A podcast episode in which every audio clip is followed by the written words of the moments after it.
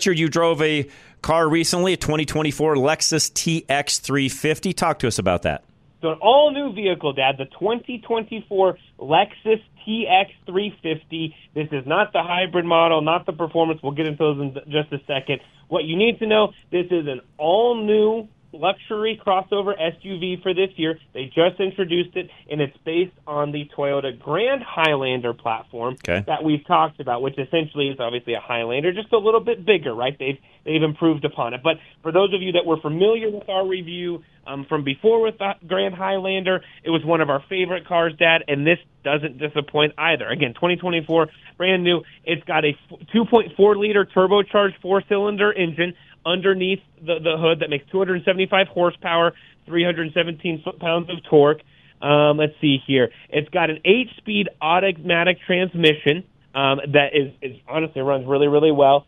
Standard a front-wheel drive. You can add all-wheel drive on it. The model we drove, Dad, and, and, and I'll just jump to this real quick because we normally finish with it does not it's kind of a it's technically a prototype what they say so it doesn't have full pricing and stuff on it. They estimate it to be right around 67,000 okay. you can kind of take it. But you can get a base of this vehicle for about 55 if you want to top out with the 550H which is their you know their their hybrid model sort of deal their H plus luxury model that's about 78,000 so a really good range on this vehicle in terms of the drive in this one we drove, Dad, the drive was fantastic. That turbocharged engine works really well at our altitude, gives you plenty of mm-hmm. get up and go. As far as all of the apportionments and, and you know the different options and packages that you can get on that Lexus offers onto it, really you know nice features. You know heated and cooled seats, heated steering wheel, uh, you know power seats, a real big sunroof um, in this vehicle that works nice. You've got three zone climate control, uh, optional caption, captain's chairs for the second row. This does have the third row option, which okay. is Highlander. So, so really, while, really quick, what they're doing is really jumping, you know, filling that gap, which they've never had between the RX, the GX, and of course the LX being just basically a Land Cruiser. Essentially, this is fitting that gap between the RX and the GX. Am I right?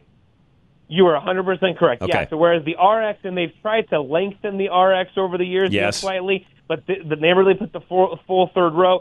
This has got the full size third row, although it's only a two seater, which Lexus is sort of known for in that regard.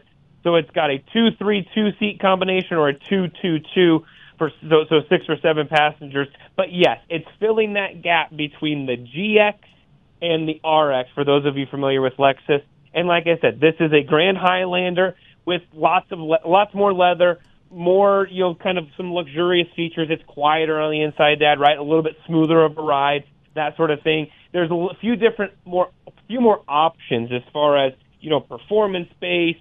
Um, you know, kind of a few different things that you can get on this model. I took all four kids around it in this weekend, was able to do so without too much of an issue. The only thing on this vehicle, Dad, because of how they have the cup holder sit in the second row, you actually have to move the second row forward if you actually want to access the third row. Otherwise, you're stepping over cup holders and Ah. such. And with my kids, you know, if you had drinks there, or even in general didn't have drinks, they'd be stepping on cup holders and possibly breaking them or whatever it might be. So you've got to kind of move that second row forward. But outside of that, Dad, you, when you lay that third row down, man, this thing's got a lot of room in it, a lot more room than most people would expect. It does have enough room for you know again a family of six. Although that with car seats in the second row, you got to kind of move those seats up, and I would only imagine, Dad, even with, with some full size adults, you're probably moving the driver and passenger front seats up a little bit. Okay. But outside of that, really great. And Dad, I know you've been calling for a car that sort of fits that in between from Lexus for some time now, right? You Yeah, know, you- their you- competitors for the most RX. part. Yeah, no, for their competitors for the most part all have something that fits that bill. And the reality is, I think it's something which evidently they realize they finally have come to market because not everybody wants that that high ground clearance GX or you know the full 100k plus you know LX. They want something to fit in that mode, you know, in, that middle, like what they've done here. So yeah, good job, Lexus. And, and that's the thing, Dad. I think you hit the nail on the head. This is that car that sort of fits that, and and yes, it is a Grand Highlander that's sort of on steroids, you could call it, as far as Toyota goes. But all of these manufacturers, or, or I should say Lexus, where they kind of have got their their you know their their sturdy base brand as far as Toyota goes. yeah, why why reinvent the wheel, right? There's right. no there's no need to. Just use what you've already got, which is obviously a really good platform with the Highlander platform, something that people really like.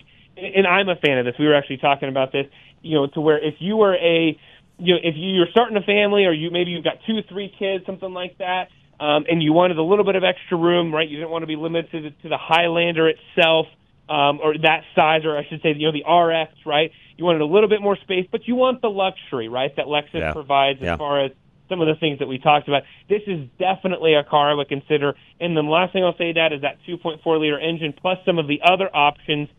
That 2.4 liter turbocharged engine works really, really well for for us at our altitude and the other you know trim levels that have got higher performance numbers are going to even do better. So for folks interested, I think they're starting to get some of these on their lot. So head head to your local Lexus dealer. Again, 2024 Lexus TX350, and when you do that, let them know that John and Richard Rush from Rush to Reason and Drive Radio sent you. This is John Rush from Rush to Reason and Drive Radio. Thank you so much for listening. Check out more of our podcasts at rushtoreason.com or drive-radio.com.